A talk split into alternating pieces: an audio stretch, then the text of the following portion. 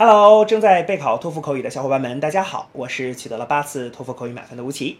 那么今天为你准备了什么样的托福口语的题目呢？我们一起来看一下吧。Do you agree or disagree with the following statement? Why or why not? Use details and examples to explain your answer.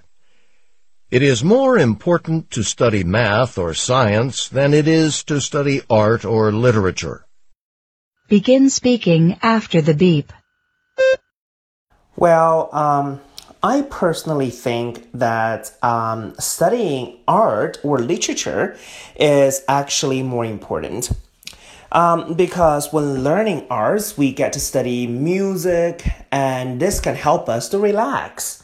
I mean, whenever we feel tired, um, we can just play a beautiful piece of melody, which can help us to empty our mind.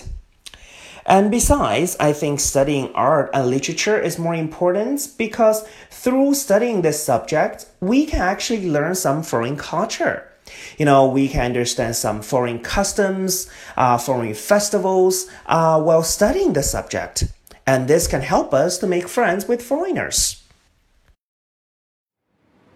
好的，那么以上呢就是我们今天啊所给出的这段 满分回答。